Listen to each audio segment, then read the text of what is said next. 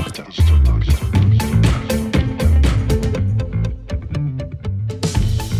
Hello and welcome to the Digital Marketer Podcast. This is the producer Darren Clark. Jenna will be back next week, but we have a special episode today with Ryan Deiss and Justin Rondeau.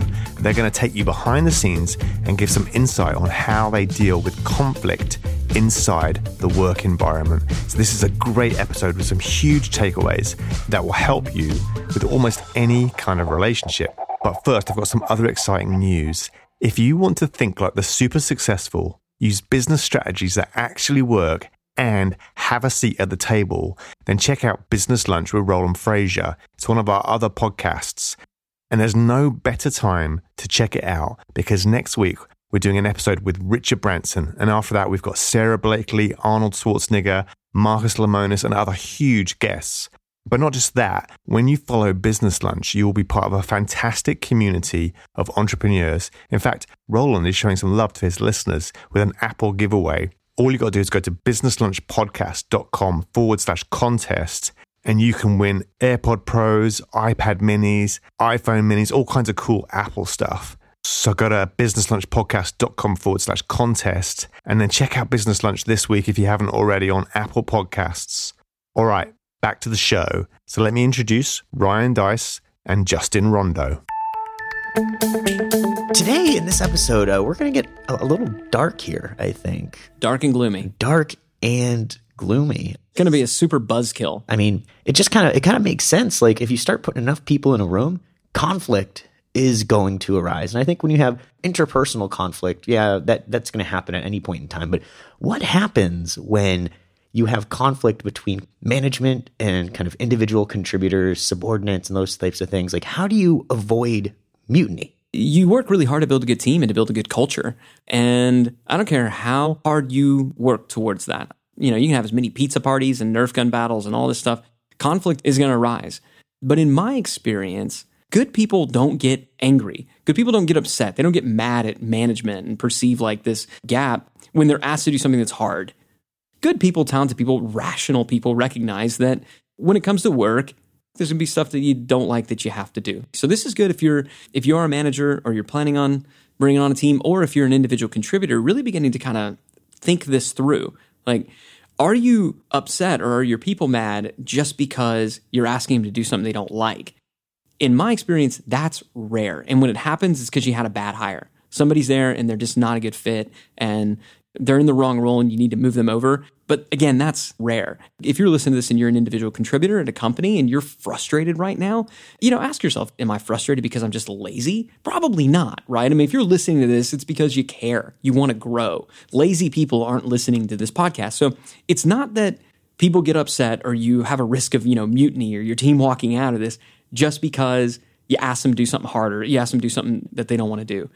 People get angry. Good people get angry. Good people get upset. Good people get frustrated. Morale gets impacted when you ask people to do something they don't want to do, they don't like to do, and they don't know why. We, you know, one of our core values at Digital Marketer is know the why. And every single time this happened to us, you know, it reared its ugly head recently, but it's happened lots and lots of times. And it's because that why wasn't explained. And so if you're in one of this position, and if you're not, you will be. Yeah. Right? I don't care how great a leader, a manager, how great a communicator you are, you know, you will be in this position. So just look for that. And more times than not, look, if you're the leader, it's your fault. It's your fault. When this happened recently, I had to stand in front of the team and say, you know, hey, I know, you know, some of you guys were upset because we were asking you to do a bunch of work. And ultimately, the reason that I think you're upset is because I didn't effectively explain the why. I didn't explain why we're doing this, why it matters, why now, how it fits into the overarching strategy. I didn't do that. And so I'm sorry. So if this happens as a leader and you determine that you didn't explain it, then you got to take the time to do it. So do you think that that comes from just the ambiguity or do you think it comes down to them telling stories because they don't know the why and just fundamentally disagreeing because they've developed this story because of the ambiguity that's existed Good people don't want to do stuff that they feel like is pointless. Yep. You'll have smart kids in school that's like, I don't want to do this. It's stupid. I already get it. You know, it's pointless. It's meaningless. So I think ambiguity in and of itself can be a problem and can cause low morale But more times than not, it has less to do with the ambiguity and more to do with the fact that because the ambiguity exists, people now begin to tell themselves a story. They begin to tell themselves a narrative. And if there's one rule that I found to be universally true, if people are given an opportunity to tell a story, they will always tell the worst version of it. And this is all aspects of life. My wife and I will be driving down the road and, you know, somebody will honk their horn. She's like, why are people honking at us? They're not. They're honking at somebody else, right? But we're always going to go to that kind of bad, bad, bad place. Unfortunately, that's just kind of what we as humans do. I don't know if it's a survival mechanism or, or what it is, but they're always going to tell the worst version of it. And certainly, if this is happening at a broad scale, right? If this is happening across the entire company, now they begin talking. And that's when gossip can start to manifest itself. And that's where you can really watch morale take a nosedive. Your best people, they'll, they'll leave the fastest because they got the most options. And if you start to see that happen, then that's what's going on. you you got a lot of people who are being asked to do stuff that they don't want to do and they don't know why. So then, how do you deal with the people that don't want to do it and they don't know why? I mean, obviously, there's a quick answer for the don't know why, but how do you approach that? If it's on an individual basis, then you would just go to that person have a have a meeting. More times than not, as your company grows, and again, this is what we dealt with recently. There were a number of people who felt that way, and not being gossipy. They were just like, "Hey, does anybody know why we're doing it this way? I don't completely understand." They're like, "Yeah, I don't either," and I'm like, "Yeah," and and it'll then begin to percolate throughout. And so when that happens, and it will, that's when you need to call a meeting. You got to get everybody together. Now, at Digital Marketer, we do an all hands meeting every Wednesday. And I might even say, like, hey, I know there's some concerns about this.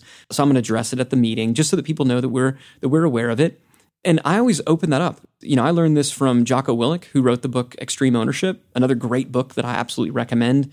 As a leader, if something isn't going right, it's your fault. Leaders are not judged by their intentions, they're judged by the results. So if there's a negative result within the company, guess what? That's your fault. Okay. So you go up there and you accept responsibility. So that's what I said. I said, you know, I want to apologize to everyone. We were pursuing a new initiative and trying a bunch of new things. And I know that it's been kind of difficult, and some of you didn't completely agree with the strategy. And I failed to explain the why behind this. So I just want to say that I'm sorry because that's on me. I absolutely should have done that. I should have recognized that this was different. This was unique. I should have set aside the time to do it or just written out an email and I'm sure we wouldn't have got past this. So, number one, I just want to say I'm sorry. A lot of times people in leadership think that if they apologize, that that's some kind of result, some kind of reduction of status. My experience is the opposite's true. Um, makes you far more human, approachable, and it's just honest because you are going to screw up. Yeah. Right? It's like I got to apologize to my kids when I screw up. That hurts way more. So I think that's kind of the first thing. You explain the why. Here was the reasoning behind it. Now, there's also been times where people have brought things to my attention and I realized that I I made an arbitrary choice and the choice that I made was bad and I didn't have a good reason why. Yep. And so I had to go to everybody and apologize for not just for not explaining it, but for the wretchedly stupid idea. And then you figure out how do we get out of this thing. Now, funny enough, that's when your team typically will galvanize. Again, good people will galvanize around that. Because you're basically saying, oh my God, you guys were right.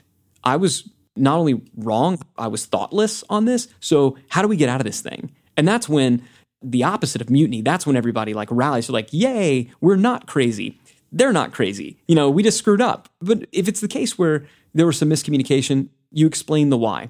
Now that you understand, you know, the why, here's the reasoning behind it. There's really three options. Option number one is you become a true believer. You say, oh, well, now that Ryan's explained it, I understand and I completely agree and see where they're coming from. Option B is disagree and commit. Okay? Disagree and commit. And that's another acceptable option. I tell people, look, now that I've explained it, maybe what you're thinking is, I, I still don't completely agree, but I, I see where they're coming from. And this isn't a hill I'm prepared to die on. It's not like they're saying, you know, go rob a bank or something like that. They're not asking me to do anything immoral or illegal. I don't necessarily completely agree, but I'm going to commit. As far as anybody's concerned, I'm as excited about this as they are. Yep. Because at the end of the day, a call needs to be made. Absolutely. And if you're the leader, it's your decision to make a call. Now, if you're wrong and you got a room full of people who think that you're wrong, then, you know, hopefully they'll forgive you. And hopefully you have the humility to say, so my bad. I was wrong. You guys are right. Let's try it your way. Yep. And again, that can also galvanize a team because they see that you made the call, but you also took responsibility for it. Anybody who leaves because a leader made a bad decision, God, good riddance. You don't Yeah. want to be held to that standard for an extended period of time. So disagree and commit. And this is going to happen a lot. This is going to happen a lot amongst peers. Mm-hmm. If you find with your peers that you're always in agreement, then one of you doesn't need to be there. Right? So this level of conflict is fine, but you should talk about okay, you explain your thing, you explain your thing. Okay, let's make a call. All right, I disagree with you, but I'm going to commit. As far as anybody outside of this room is concerned, they're not going to know that I ever had any doubts whatsoever. That's what disagree and commit looks like. Yeah. For people who were not there, who were not a part of that discussion, as far as they're concerned, you're every bit as excited about this plan as they are. And that's so crucial because what can happen essentially is you can say, yeah, you know, I disagree, blah, blah, blah. But outside this room, I'm in agreement. But the second that even spills out, that someone can say, "Hey, did you agree with what was going on?" And then you're just like, "Actually, it was more their idea than mine." And like that, that turns into that creates all these cracks and like breaks the whole system. Yeah.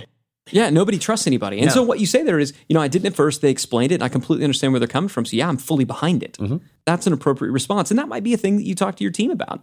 People are probably going to ask you, do you agree with it? Can you kind of say this? So that's kind of option B. Option C is recuse yourself. You cannot agree with it and you think it's a mistake, so quit. Quit. Bitching and collecting a paycheck is not an acceptable option. Yeah, absolutely. It is not. And by the way, if you want to know the difference between kind of constructive feedback and gossip, if the direction of the conversation is ever down, so you talking to subordinates, or a lot of times even sideways, you talking to other peers without the leader who's making the decision there, it's gossip. Hmm. If it's you going and talking to the person, now that's just you wanting to learn, you wanting to figure things out. And I get it that people are going to, you know, talk back and forth. Hey, do you understand what's going on? No, no.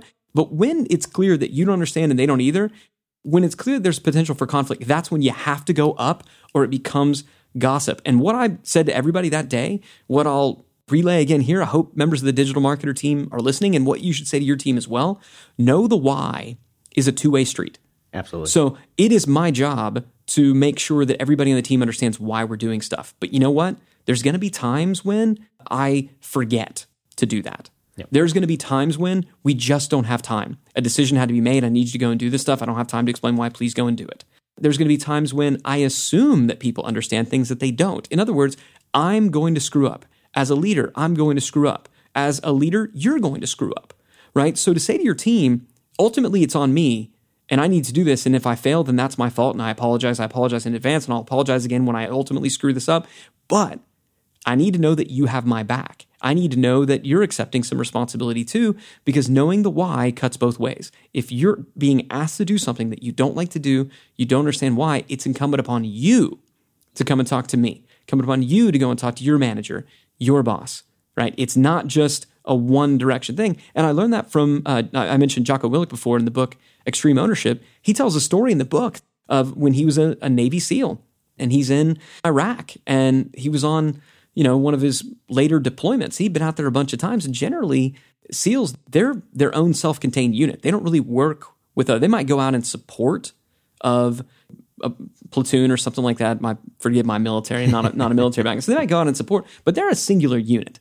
They don't they don't go out on, on patrols really with other with other people. And the mandate came down from the generals that if you're going to go out on patrol, you need to make sure that you have an Iraqi soldier with you at all times.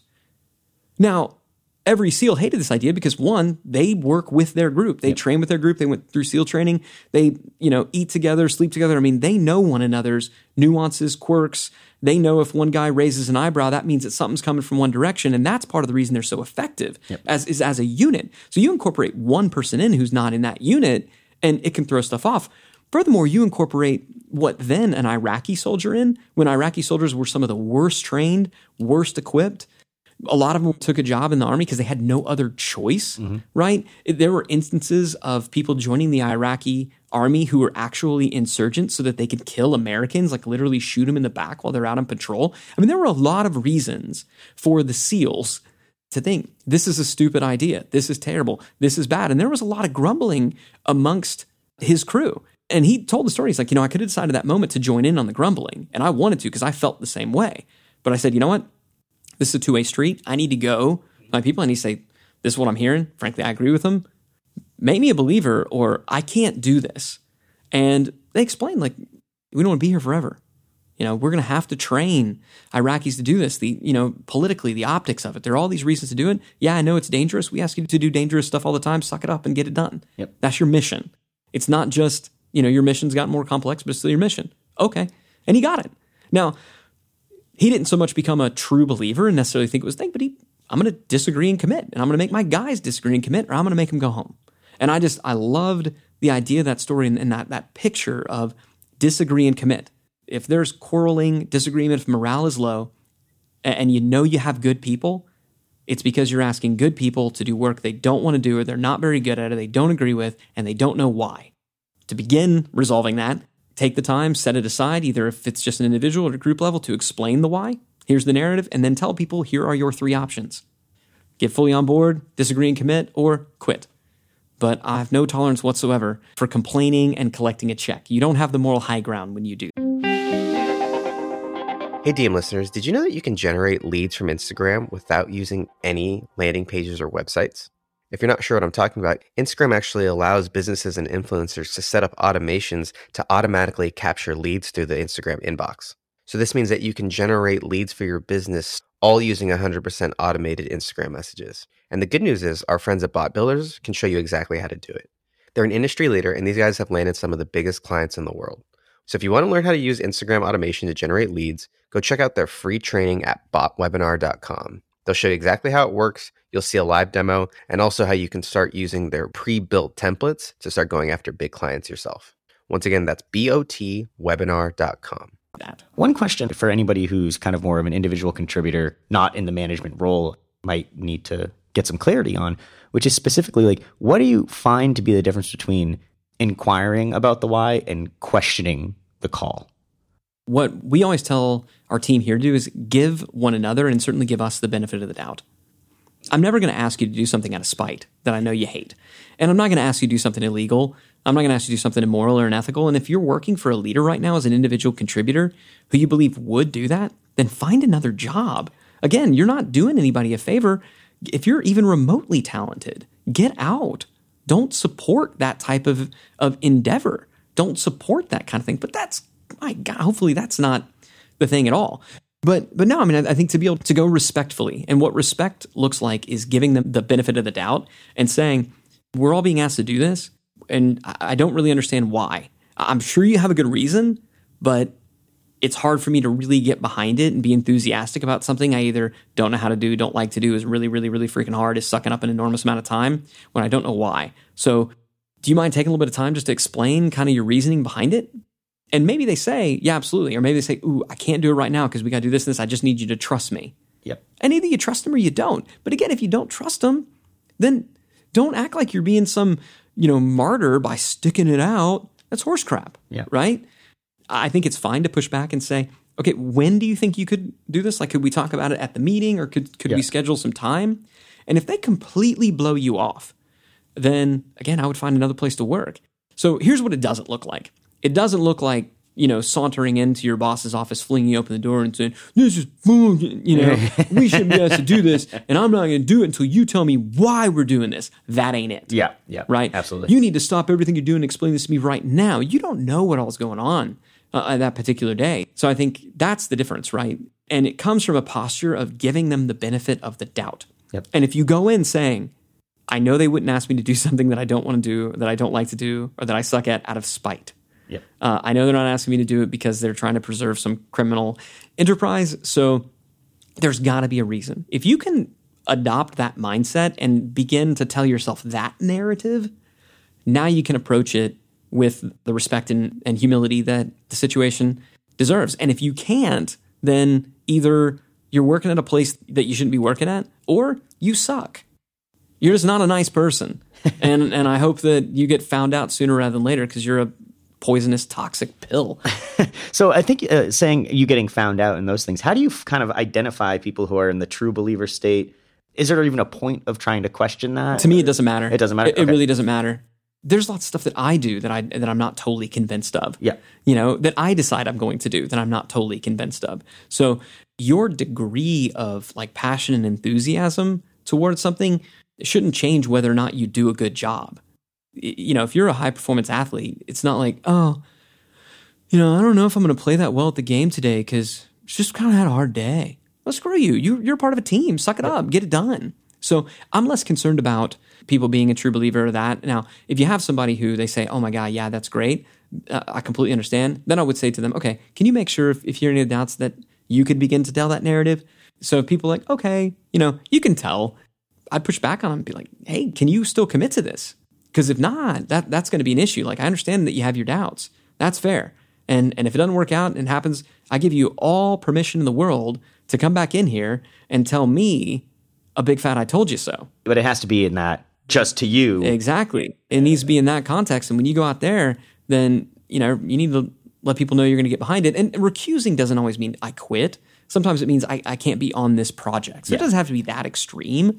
But at a small company, and, and you don't want to do the job that you've been asked to do, okay, what are you going to do? Then? Yeah, what are you going to do instead? Yeah, this, this is this is what we got for you. I mean, one of the things that you touched upon a little bit, which I think we should just kind of, I think, explain a little bit more, is what happens if you realize that the why that you initially had is flawed. Like, how does that change in conversation? You touched upon it a little bit, but I wanted to kind of dive in a little bit more there. So, like, by by discussion, when someone pushes back on you, Yeah. and you just go, "Well, wow," Yeah. like, how does that how does that go? Well, I mean, first of all, and this is why I think it's critical if if as a leader somebody does come in and they do push back and they don't understand, the, your first response is going to be to get defensive. And so that's why it's good to say, you know what? You know, you're right. I'm sorry. I need to make that clear. Let's talk about something. Or sometimes it's obvious. You're like, oh my God, I made a huge mistake and you can explain it right there. But if you feel kind of that prickle of defensiveness coming in, it's best to give it some time. you, you when you started referencing you know, giving the benefit of the doubt, the, the level of kind of having a shared set of values at the organization level to codify that good employee, so to say, so that they know once they get to that state of oh, I'm frustrated, don't know what to do. If you touch briefly upon like how those are an essential part of a company, especially to avoid conflict. having values that everybody agrees this is this is kind of the standard you know so if one of our values is know the why and somebody says you're asking me to do something and i don't know why then i'm in violation of that value for not explaining it. And if they don't ask me about it they're in violation of it. So what values provide is they provide a, an objective standard to say this is what we all agree is good and right and we all agree that not doing this is bad. So if somebody is acting you know, outside of the bounds of that, though, knowing that they agreed that this is the thing, you either have to say, well, this person's a liar and a sociopath, right? Or you say, hey, maybe they just screwed up or it's being miscommunicated. And so when you have core values and everybody agrees, as at the team level, these are our values, this is who we are, then it, it kind of forces you to give one another the benefit of the doubt. And and now you can go and have conversations and you can have disagreements about the thing, not disagreements that would question someone's character. Because you can go in and say, I don't understand why this is here. I don't know the why. And obviously that's something we need to do here. You know, I know that this isn't something you just didn't do to spite me, but can we take some time to do it because it is something we all value? Like you don't have to say all that, but in saying, "Hey, I'm doing this. I don't really understand why. Could you do it?" You're all that's wrapped up into it because we've all agreed that knowing the why is good. Knowing the why is critical. What giving someone the benefit of the doubt looks like is disassociating what happened from the person's character. And a lot of times when conflict isn't handled appropriately, it's because we're either attacking someone at the character level or someone perceives that they're being attacked at the character level. When you give someone the benefit of the doubt, you believe and verbally say, I know you didn't mean to do this. I know this isn't what you intended, but this is how it came off. This is how it made me feel. This is what, you know, what we're doing. I don't quite understand this. So let's talk about the way something was communicated, not the person themselves and why they're just an awful human being forever doing this in the first place. Yeah, and I think, it, it, like you said, it shortens the conversation, uh, allows for, I think, a quicker conflict resolution at those levels, and just overall makes it uh, a lot easier. To Makes it easier with. to kiss and make up. Yeah, Because yeah. you didn't ever go to a bad, bad place with that person where you decided that they were the devil incarnate. Wrapping up, you, you had said that you know if you haven't run into conflict or these types of things yet, you're absolutely going to. And so, and for people that have run into this type of thing, I know this would be you know insanely useful for them to kind of get you know a framework for for kind of like the final steps. Uh, the first thing I'll say is there's no statute of limitations on this. So maybe in listening to this, you're like, oh my God, two years ago, something like this happened. Now, I'm not saying you call a company meeting about something that happened two years ago. Probably a lot of the people that were affected by it aren't even there anymore. But I, there's nothing wrong with following up with somebody and saying, I just had a realization you know, this and that, and maybe I did this and I didn't quite explain something. And, you know, I just want to tell you, I'm sorry. Um, so I think being willing, as a leader especially, to say, I'm sorry I screwed up. If that is not in your vocabulary, if you're unwilling to do that, then you are unsuited to be a leader. Yep. Uh, you are absolutely positively, you should not be a leader. You just generally suck at life. so when conflict arises, step number one is to go specifically to the source. Don't talk about it amongst your peers. Don't allow it to infect everything that, that's around. So conflict arises, go straight to the source of that. When going straight to the source, give them the benefit of the doubt mm-hmm. by saying, I know you didn't mean this because, and even maybe you need to to fall back on something that you agree. Like, I know you need to mean this because you're not like a terrible person, but this is how it made me feel. Address the thing that happened and specifically the way that it was communicated, not the person. So if you find yourself saying, you know, you did this or you think this, or if you find yourself attacking the person or their thoughts or their values, you got to know it's going to go in a bad, bad direction. If you talk specifically about the thing that was said and how it was said, in my experience, again, if you got good people, conflicts are going to arise, but conflicts don't arise because people just can't get along. Conflicts don't arise because one person is good and another person is bad. Conflicts arise because of poor communication. Poor communication among well intentioned, good people. That's what creates conflict. So acknowledge that it was likely a communication issue, address it and discuss it on the communication issue. And as it relates to your team from a leadership perspective, make sure that people know the why. If you see the grumbling, explain the why. But remember the three options. You know, become a true believer, commit, disagree and commit is an acceptable option, or recusing yourself. Sticking around, complaining, gossiping, not an acceptable option. And make sure that they know that. Uh, and as an individual contributor, if you're in this role, encourage you know your leaders to do this. You're going to show yourself to have leadership talents and abilities that I bet will be appreciated and recognized if you're at the right place. Yeah, absolutely. Great. I think that's that. That's that. All right. Thanks to Ryan Deiss and Justin Rondeau for coming on the show. And thank you for listening. Before you go, I just want to give you a taste of what's coming on Business Lunch in the next couple of weeks. Have a listen. This month on Business Lunch with Roland Frasier, Richard Branson, Sara Blakely, Arnold Schwarzenegger, Marcus Lemonis. You're listening to Business Lunch with Roland Frasier. This is your seat at the table. You are now Sir Richard Branson. Well, first of all, you're only as good as your own reputation. And it's your personal reputation and it's the reputation of your brand. So you've got to zealously protect your reputation. I pulled over the side of the road one day and I just started crying. And I just remember thinking, I'm in the wrong movie. Like, this is not my life. Call the director, call the producer, cut. This is not right. And I went home and I, I started asking myself, what am I good at? What, what could I possibly be good at? It's an easy thing to say, yeah, I'm good to people. I like people. I'm nice to people. I care about my customers.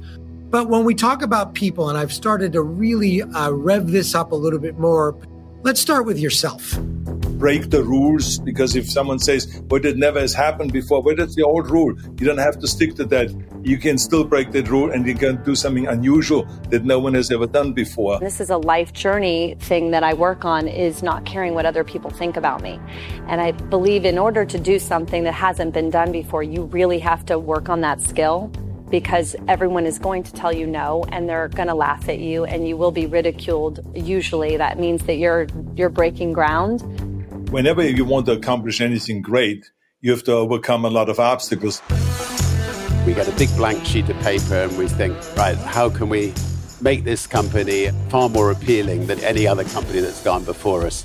Make sure you're following Business Lunch with Roland Frasier on Apple Podcasts. So we're all very excited to see you.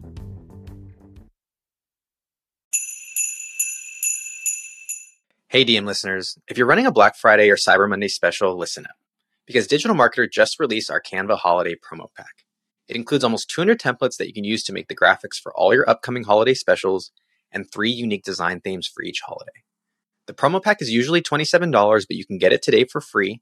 Check the show notes for the link to download, or you can go directly to digitalmarketer.com forward slash LP forward slash holiday templates. That's digitalmarketer.com forward slash LP forward slash holiday templates.